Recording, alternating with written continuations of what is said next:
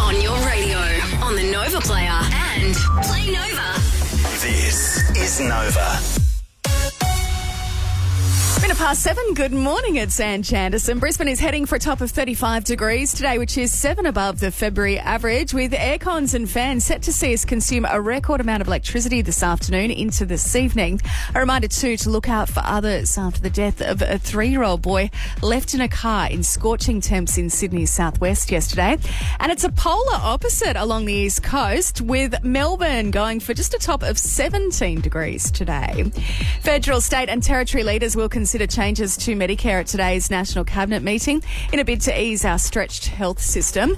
Premier Annastacia Palaszczuk will use the opportunity with all the leaders together to push for a national gun register after two police officers were shot dead in the Western Downs in December. And Gordon Park designer Rachel Burke has made a bold and colourful outfit for Harry Styles for his 29th birthday. Ash Luttsy and Susie O'Neill will catch up with her next.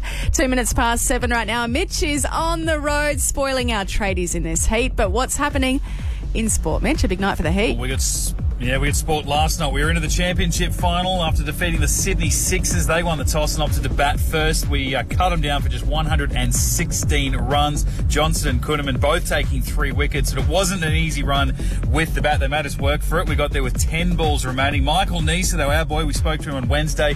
He hit the winning runs for the Heat, smacking his seventh four, finishing unbeaten with 48 from 32. And former Socceroo Robbie Kruse has signed with the Brisbane Roar after his contract with Melbourne Victory expired. Victory will actually open up the A League weekend tonight, taking on the Wellington Phoenix. Our Roar are away to Adelaide tomorrow afternoon. If you switch to Aussie Broadband Mobile with awesome coverage and super speed, you can do it today. Switch in minutes at aussiebroadband.com.au.